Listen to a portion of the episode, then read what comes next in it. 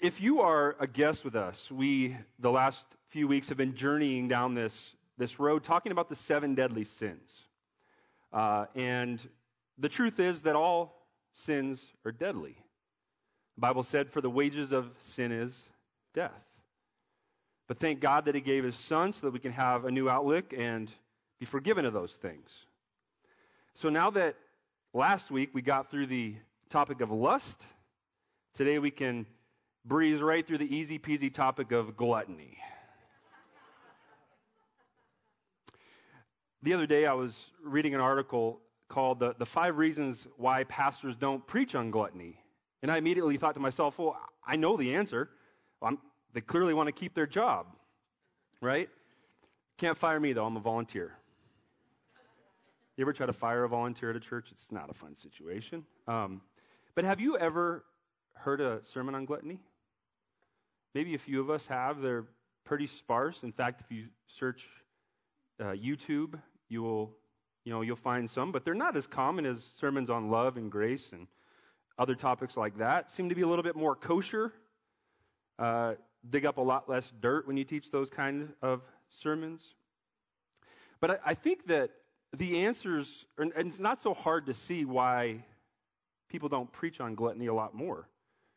First of all, you know, our hypocrisy is evident and it's obvious, specifically with gluttony. I mean, a preacher can stand up on stage and preach amongst uh, uh, any of the other deadly sins pride, envy, greed, whatever it is, but you know, everyone in the church probably during those sermons, except for maybe the pastor's wife, probably imagines that, you know, you have these issues well at hand, Pastor. You don't struggle with this particular discipline but not gluttony, right? Because, I mean, a pastor's bulging waistline or his strained collar or the buttons popping off his coat are kind of obvious. So you stand up there, you preach to the people about a visible, potentially visible struggle with sin. It illuminates hypocrisy in a very unique way. But hypocrisy is a really, a really big deal in the church. I think we'll all agree on that. But it's not just like the 90s or the 2000s or the 2010s. It's not just this century. It's been going on for centuries in past. Uh, there's a, a historical story of a well known English evangelist named Charles Spurgeon. You might have heard of his name. Uh, he was very famous in the UK, and he was going to hold an event. And so he invited one of his counterparts from the US, a guy named D.L. Moody, another pretty well known evangelist to come and speak. So Moody accepted. And he spent the entire sermon talking about the evils of tobacco and why God would not want a Christian to smoke. So Spurgeon, as it was, happened to be a connoisseur of cigars, and he loved to smoke cigars. So he took it a little bit, as a little bit of a cheap shot that Moody would spend the entire sermon on stage condemning a fellow minister of the word about what seemed to be just a matter of personal conscience, and that being Moody's personal conscience. So when Moody finished preaching, Spurgeon walked up to the podium and he said, Mr. Moody, I will gladly put down my cigars when you learn to put down your fork. True story. True story. And I think the reality is, is that we as Christians, we really hate it when another Christian sin, struggles with a sin different than the sin that we struggle with.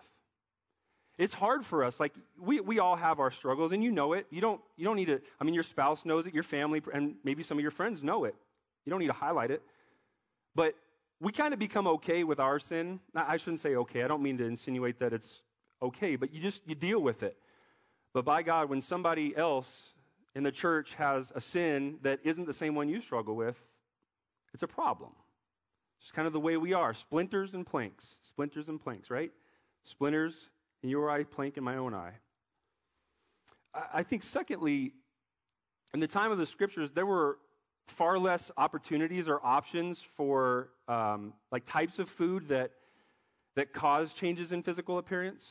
You know, processed food, glutenized foods, you name it. Uh, and I think that um, it's a little bit more of a delicate topic today. And, and um, At least obesity is more present. But let's face it, I think that pastors are kind of afraid to talk about this subject. Because I, I stand up here and then you think to yourself, how dare you, Pastor Brian? How dare you stand up there and condemn me for the way that I look or what I eat or how I appear to you? You don't know the struggles that I face. You don't know what it's like to struggle with, with overindulgence and, and overconsumption of food. You're one of the lucky ones. You have high metabolism. You were blessed that way. Well, you're right. I was blessed with pretty high metabolism, and, and it's not to say that I don't watch what I eat, but I did have a younger sister who spent the majority of her life grossly overweight with a thyroid issue and a horrific eating habit. I watched her go through that to the point that it drove her to depression and ultimately to suicide.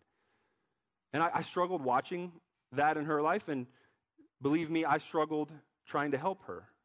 I did everything I can, but I watched it. So I may not exactly struggle with the exact same situation when it comes to food. We're going to learn today that it's not just about food. There are other elements and layers to this topic of gluttony, but I, I know, I think I know what it's like. So I want to relate with you and, and meet you where you're at. And for the record, I want you to understand two very important things about this topic. First of all, it has nothing to do with how you look. It really doesn't. I think many people in this room right now, even, are making a very common misjudgment about gluttony. And that misjudgment is that gluttony equals obesity. It's not the same thing. They are not the same thing. Why is that? Well, what you eat is not necessarily going to have the same effect as how much you eat. What you eat is not going to necessarily breed the same outcome as how much you eat. Here's an example. You might eat a lot, you might overeat, but you go to the gym or you run a few miles around your neighborhood and, and you wear it off. I may eat a lot less, or I may eat a lot healthier, but I don't work out. We may not have the same physical appearance. But that doesn't mean that we don't, one of us doesn't struggle with gluttony. You tracking with me? This? Go like this? Okay. I can't see you anyway, but I just want to know that you're nodding your head. The second very important thing that I really want you to understand today is, is that I'm not judging any of you. I have no right to. I mean, we all, we all overeat from time to time, don't we? And we all fixate on things, food or otherwise, that distract us from our relationship with God. So um, I don't know how many of you are, uh, you know, aficionados of barbecue. I love barbecue and I love smoking meats, like on a wood smoker. I mean, it's just an amazing thing. The, the rubs and the juices and the injections and the flavors. I mean, it's to me, you don't get that on a regular grill. And I, I love smoking meats. And um, I, have subscribed to internet forums now about smoking meats. I have books on it, like little tabs marking every single page about which recipe and which rub and how long to cook it and what temperature. I mean, I'm into this thing. I'm into it. And if you know anything about smoking meats, Craig Burns, right? We shared, yeah, we shared, he's looking around. We, we text each other pictures of our, of the, the barbecues and stuff sometimes. But if you know anything about smoking meats, you know that you very rarely smoke enough meat just for like one serving. I mean, usually it's like full racks of, of, of ribs, like pork shoulders and, and butts and briskets, 14 pound briskets. I mean, usually don't, you're not smoking like one little, you know, bite sized piece of meat. And uh, like two months ago, I was sitting on the couch, and Jill was sitting on the couch next to me, and she was, I don't know, she was probably uh, studying the scriptures like a good little Christian lady that she is. And um, no, I really think she was, actually. That's not a knock on her. But I, uh, so I was watching YouTube, and I found this guy named Malcolm Reed. And he, he has a smooth Tennessee accent. He is a southern boy. And so I'm watching this YouTube video on my laptop, and Malcolm's going on and on about then you take the rub and you put, you put it on there, then you fire up your cooker and turn it up to 350, and boy, you're to love this. I mean, he's just going on and on. And so, like 20 minutes in, Jill, she, she kind of stops right and she looks over and she goes, Am I going to have to listen to this like every night or every week? Like, how long is this going to go on? And I looked over at her and I said, Sweetheart, let me tell you something. for every hour of this guy that we listen to is probably tens or hundreds of hours that you don't have to cook over the next 10 years. And she went, It was awesome. It was awesome. But to be clear, I, am a smoker, like D.L. Moody approved kind of smoker, but I actually think it's just a gift of generosity and, and love for my beautiful wife. So you're welcome, sweetheart. There you go. You, you might be thinking um, thus far into this message, you might be thinking, uh, Brian, I, I, I still don't really get it. Doesn't the Bible say that whether you eat or drink, aren't you just supposed to do that to the glory of God? Isn't that what the Bible says? It does. But I want to look at a, a few other scriptures with you today that may challenge you, maybe rub you wrong a little bit, some 200 grit sandpaper on your forearm, whatever. But we're going to look at these together. We're going to walk through this. So I want you to look at the book of Proverbs 23 20. This is, of course, King Solomon wrote this book. And, and it says in this passage in, in verse 20 Do not join those who drink too much wine or gorge themselves on meat. Now, I want to give you some silver lining, some upside of this. The, good news is, is maybe you just accidentally do gorge yourself a little bit. I think it's safe to say that you are, at that point in time, gorgeous. if you gorge, you're gorgeous, right? Um, true story, though. Gorging yourselves on meat. I mean, even in Old Testament times, thousands of years ago, they, they struggled with this. But look at uh, Proverbs, and I, am sorry that it's written wrong. The, the number is wrong in your, on your pages. It should be verse. It should be chapter 28, verse 7, but the scripture should be the same. It says, "He who keeps the law is a discerning son, but a companion of gluttons disgraces his father." This particular text draws in like an inverse or opposite relationship between discipline and gluttony. What it's kind of saying is the person that has the discipline to obey the law, or in other words, do what is good in life and what God wants us to do in life, is generally not the person that has a gluttonous heart. That's what King Solomon's um, talking about there. And so here's an interesting fact for you. Would you believe if I told you that there are exactly three times as many scriptures in the Bible on gluttony than there are on homosexuality? There are. Interesting. We, the church seems to really put the spotlight on other sins like that, but we don't address gluttony. One of the things that here at Novation Church we talk about a lot is if the Bible says it, we're going to talk about it. We're going to try not to add to the Bible or subtract from it, but we got to talk about these sorts of things. So um, I find it pretty interesting that many of the, the beautiful God given gifts in life are just that. They're, they're beautiful gifts when they're embraced and appreciated and used within the context of the way that God wanted us to use those gifts. However, if they're abused or underappreciated or over consumed, sin starts to rear its ugly head. I'll give you some examples. Sexual desires. Nothing wrong with that. It's actually a fantastic thing.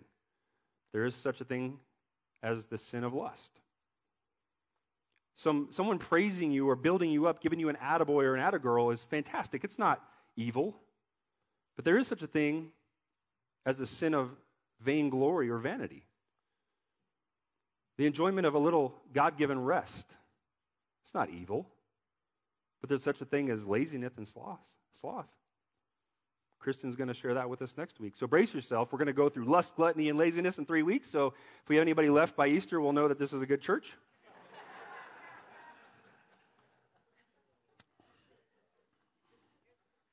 The feeling of, of self respect, that's a good thing. But there is such a thing as the sin of pride. The desire to have something of value, something purposeful in your life, a home, a car, or technology or whatever, that's all great. But it can become coveting or envy if it's not managed. And of course, the simple and wonderful enjoyment of food, awesome but it be- can become gluttonous if it's taken advantage of. So, one definition of sin that I really like, God bless you. One definition of sin that I really like is filling a legitimate need through illegitimate means. It's a great working definition for sin. Filling a legitimate need that we have, but getting it through illegitimate means. However, with gluttony, I think it's a lot less about the means. It's a lot less about how you get there than it is the need or the level of need. And that's what we're talking about here. We're not talking about con- consuming things as a sin in itself, but it's the level of the consumption that defines gluttony. And so let's take that definition a little further. Here's a, here's a working definition for gluttony. If you are unfamiliar with this word, here we're going to go with this as a working definition. It should be on your notes. It says, gluttony is overindulgence and overconsumption of food, drink, or wealth items, and catch this, such that it dulls us from those in need and it distracts us from God. It dulls us from those in need and it distracts us from God. Thanksgiving Day, when you're down to that very last bite of turkey and your stomach already hurts from the food and the, the water or tea or wine or whatever you're enjoying, and you take that last bite and you're practically shaking. Some of you literally shake. Are you, are you really thinking of that person in your state or your country or another country who is, is starving at that moment in time? Is that really on your mind in that moment? Now, again, I'm not here to judge, and, and Jesus even said, and I take the same approach that I'm not here to condemn. That's not what we're trying to get out. But where is your mind in these moments? Where is our mind? We're enjoying this wonderful food. The key premise here is not necessarily the idea that we should not enjoy savory delicacies or rich desserts. I mean, otherwise, why would God name a holy mountain range in Israel Mount Carmel? I mean, clearly the guy loved sweets. Um, but no, the, the, the, key, the key is to be mindful and aware of overindulgence and overconsumption, especially when it breeds ill regard for those in need or it replaces our need for God. So, we're going to talk today about defending against gluttony. How do we defend against this beast? Well, i tell you that, that gluttony, it, to me, is nothing more than a little spark of temptation waiting for some fuel. That's all it is. And it, and it feeds off of discontentment. Do you see how I did that there? Gluttony feeds off of discontentment. You're welcome. So, 1 Timothy 6 6, Paul wrote his first letter to his protege Timothy. He said, But godliness with contentment is great gain. Well, what is great gain? Well, it's, it's having enough, and it's, and it's having a heart of gratitude for what you possess. Now, I'll share with you that the very next verse there in 7, Paul writes, we brought nothing into the world and we shall take nothing from it. That's how he follows that scripture up. And so he's sort of posing this question If you had empty hands today, would you have enough? And if you had an empty tummy this evening when you go to bed, would you have enough in your life? A key to over, overcoming gluttony and overindulgence is to, is to understand and confront discontentment. Now, discontentment actually has some really positive attributes to it. What do you mean? Well, for decades and, and centuries, discontentment has actually produced a lot of positive fruit or things. For instance, civil rights, discontentment about how women were treated or how minorities were treated or slaves were treated brought about legal reform. Discontentment in the way that you eat and exercise, the way that you feel and look, bring, breeds a change in lifestyle.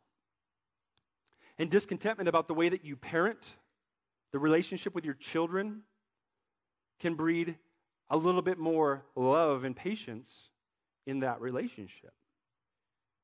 But discontentment is also a catalyzing agent that drives us to, to acquire or consume an unnecessary amount of things, stuff.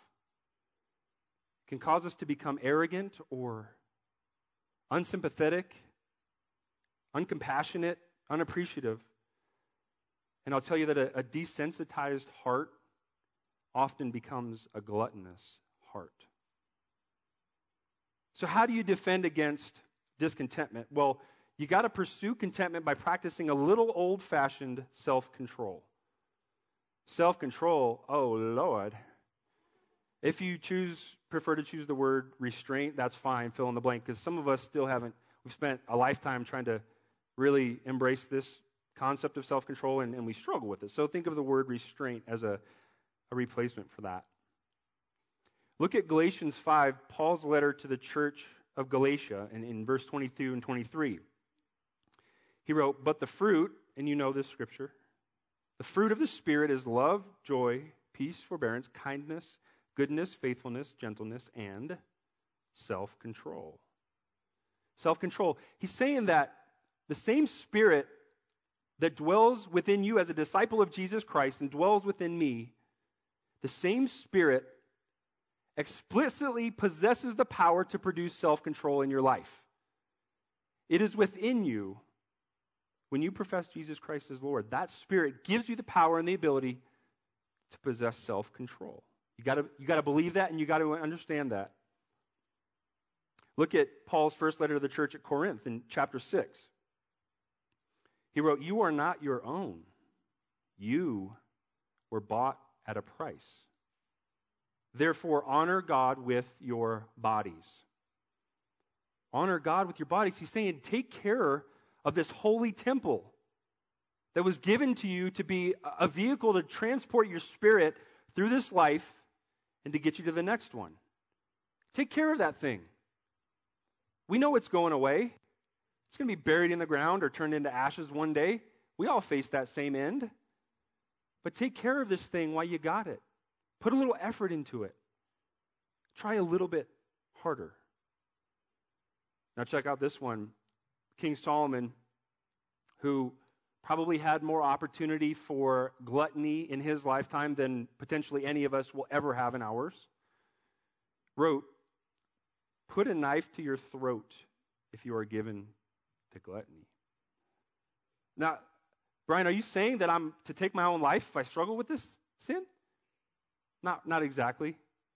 See, the scriptures around this specific verse are talking about going into like the presence of a, a rich ruler who has this lavish spread of stuff. And, and so, in other words, he's saying if you are tempted or enticed by something or someone or somewhere, some level of extravagance or luxury that overwhelms you, and it's time to get out of Dodge. It's time to seek a change of scenery, potentially some new friends and acquaintances, because that temptation will wreck you. And it does, it wrecks us every day. Self control, I want to read a, a, sort of a scientist, uh, psychologist definition of self control is the ability to control your inner emotions and desires and then interrupt undesired behavior, such as impulses, and refrain from acting on them. What it is. It's getting in the middle of those impulses, those thought processes, which is say, I want, I need, I must have, and saying, no. I'm going to stop that. I'm going to refrain from it. Guys, self control seems like a pretty daunting task. Pretty daunting. But let me encourage you, you got to start somewhere. So maybe the next time you go to a buffet line, maybe you put just enough on your plate that you know you will finish. And maybe you challenge yourself not to go back for seconds or thirds, just once, one time. Maybe you, you start by saying no or yes to certain foods, like maybe no to a bad food and maybe yes to a good food one time.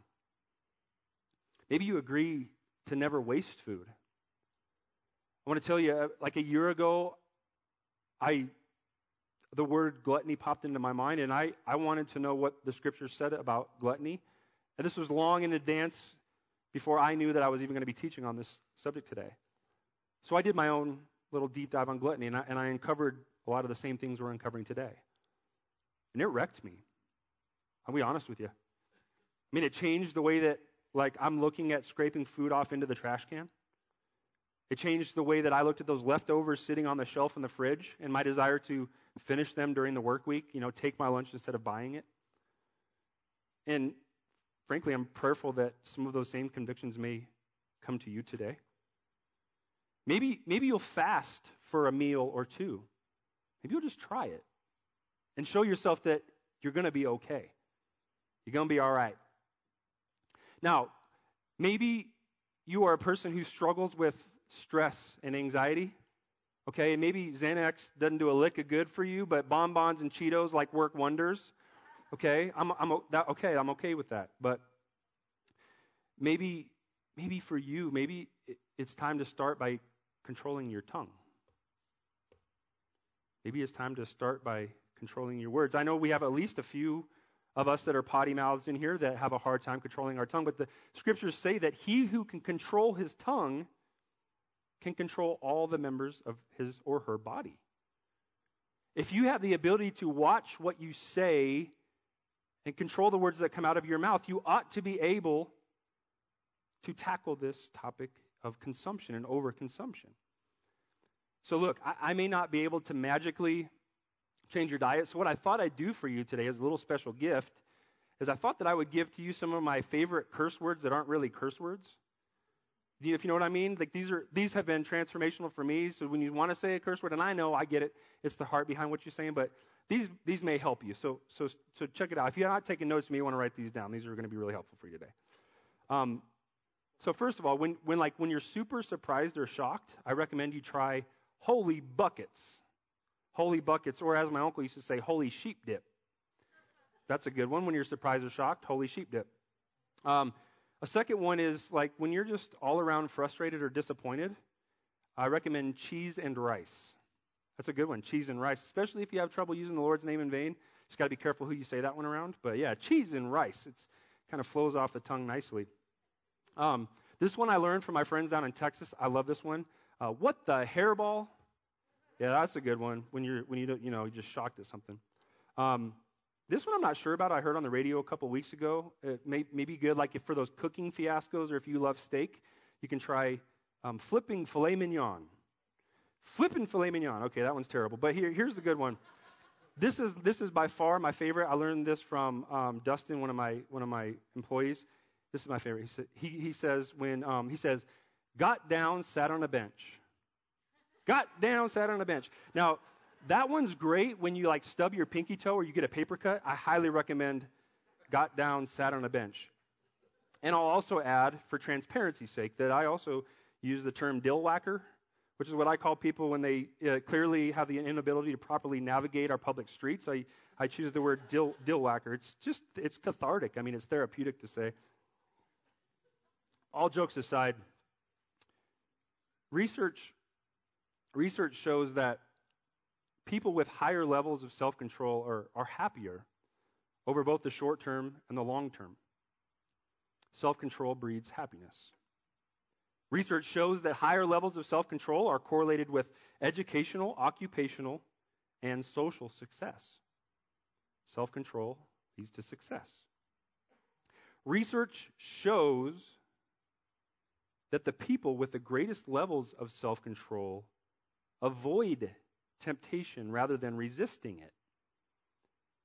In other words, they don't put themselves in compromising positions. People that practice self control know when and what are smart to do in certain situations so that you don't put yourself in a position to have to resist, you just avoid. So, while gluttony feeds off of discontentment, it also feeds off of self indulgence.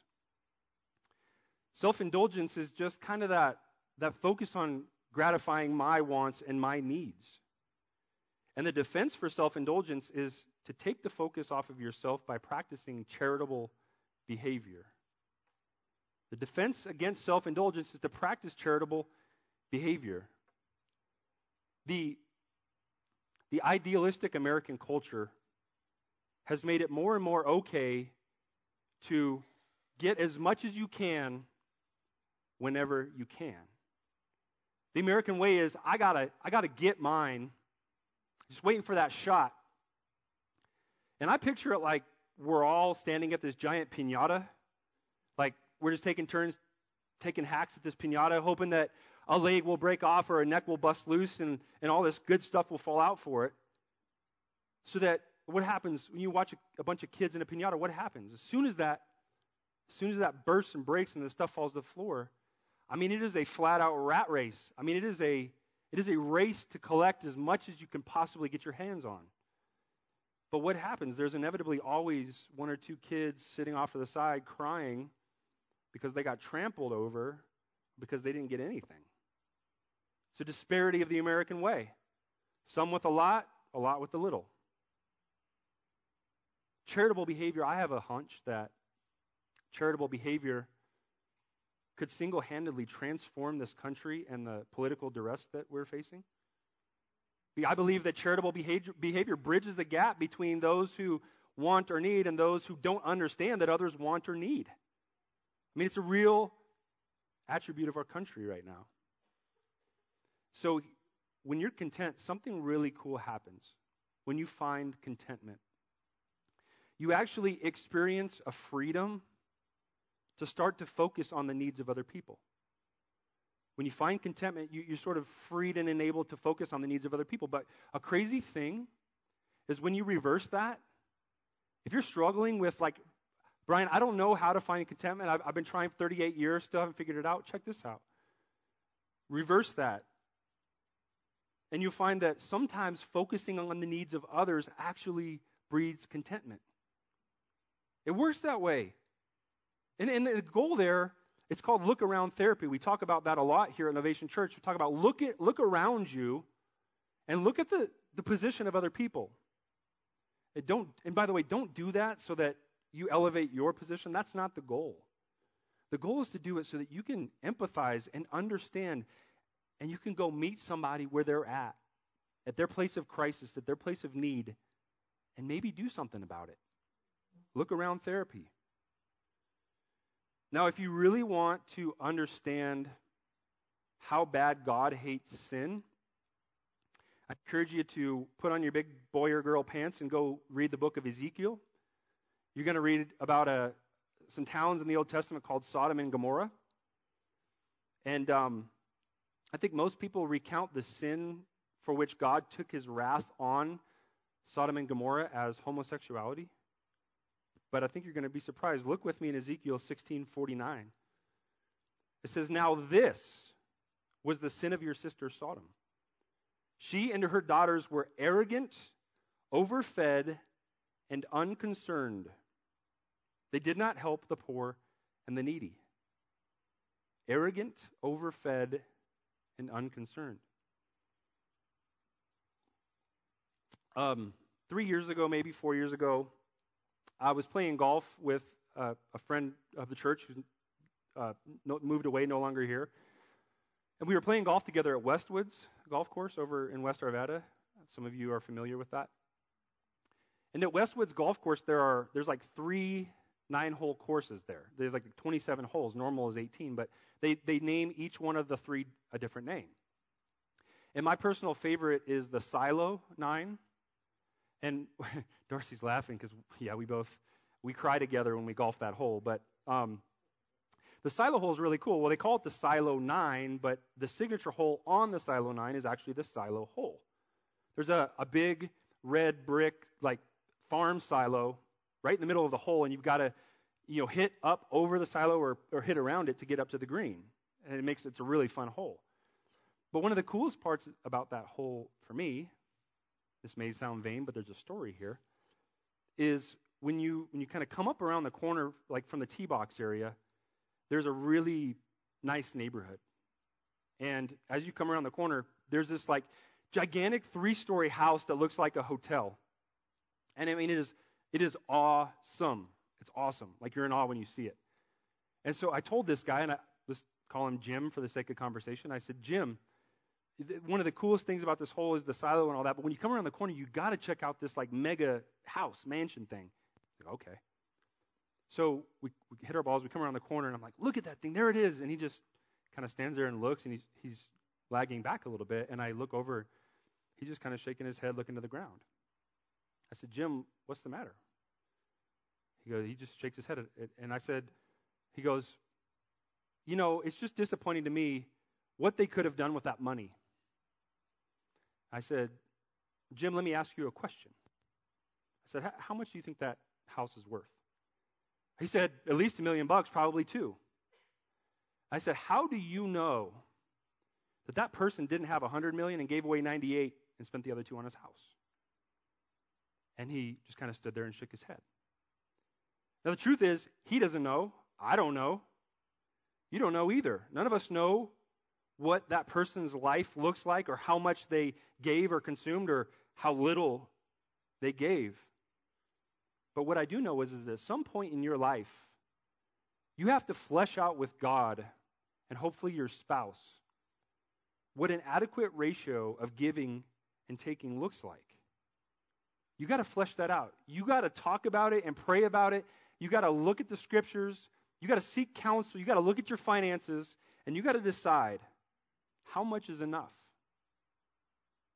And do I want something more than God would want it for my life? Is this healthy or unhealthy for me and my family? You got to work that out. Now, I know having a more a charitable approach to life is part of this process we call sanctification. It's part of the sanctification process. Sanctification is this journey that happens once you have committed your heart to following Jesus Christ. Sanctification is becoming more like Him. But I think of sanctification like this.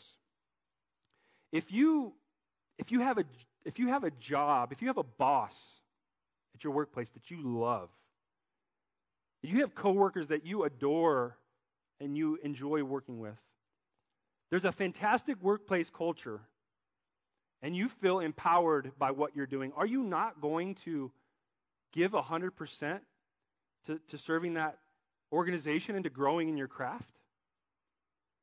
Maybe you love sports. Maybe you love to play sports or watch sports. But if you play sports, of my athletes in the room, if you love the sports you're playing, I'm sure it probably brings you a lot of fulfillment and joy, let alone the, the physical benefits of exercise. But if you love it, are you not going to give yourself to, to the benefit of your team and helping your team win and to becoming better as a player? And maybe you're a person that loves being a parent. And you know you were called to be a parent. Are you not going to try with every ounce of your being to not make the same mistakes over and over and over again that hurt your relationship with your children and disconnect you and set a bad example. No, you're going to work on the things that foster a positive relationship and influence for your children. I think, I think of that same way with sanctification. See, sanctification is all about overcoming sin and becoming more like the one who knew no sin.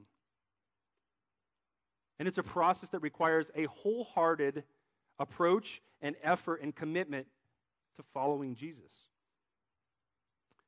I'm pretty sure that Christ, ha- you know, I'm pretty sure that Christ focused on having his needs met in his life, at least up to the point to when he gave himself up, you know, for crucifixion. And by the way, for those of you that fear that if you were to miss a meal or two that you would probably die, let's not forget that Jesus made it 40 days and still came out alive. But he focused so much of his time on the physical and emotional needs of other people. In fact, I think it was grossly disproportionate to the amount of time that he focused on his own needs and wants.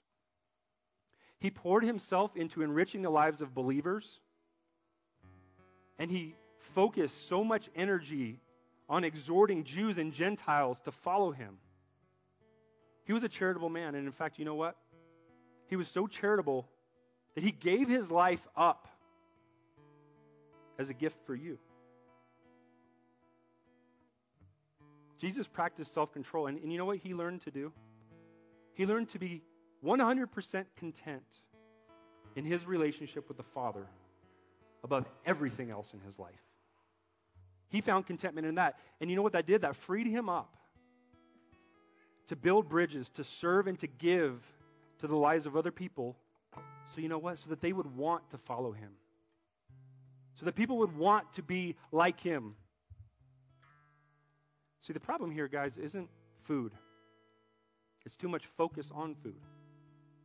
The problem isn't sex or, or cars or a little rest or improving your self image. It's when you fixate on these things and abuse them. And when we use them in a capacity other than what God intended for us to use them. You have to choose to be grateful for each gift in your life, large or small. And you have to trust that God is going to let you know and let me know when we become a little too enamored on things that are not eternal and that cause us to take our eyes off of Him.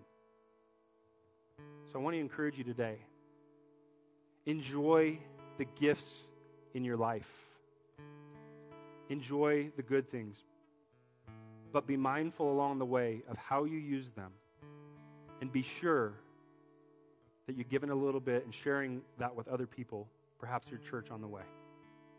Let's pray. Jesus, you, you laid it all out. You laid it all out in your word. You spoke and you wrote and read in the Bible, and you spoke through other people to encourage us in how is best to live our lives. And frankly, it, it, at times it's so contradictory to how it feels we should live our lives that the struggle to follow it is real. Life is not about being perfect, but life is being mindful and confronting of our sins, to realizing that our sin disconnects us from you, the Father, and from one another. This morning, Lord, we just want to tell you how thankful we are for every good gift you've given us, for the things that we take for granted in life, and that we would be inspired to wake up every day and just say, Thank you, Lord. You are the source and the provider. And to help us to look around and just touch somebody else's life with a gift of good news, a gospel message, or maybe a little hand up in life. We praise you, we thank you, and Lord, we gather to grow together as a church body, imperfect in all, and to live to bring glory to your name, the one that's above all others. It's Jesus Christ. Amen.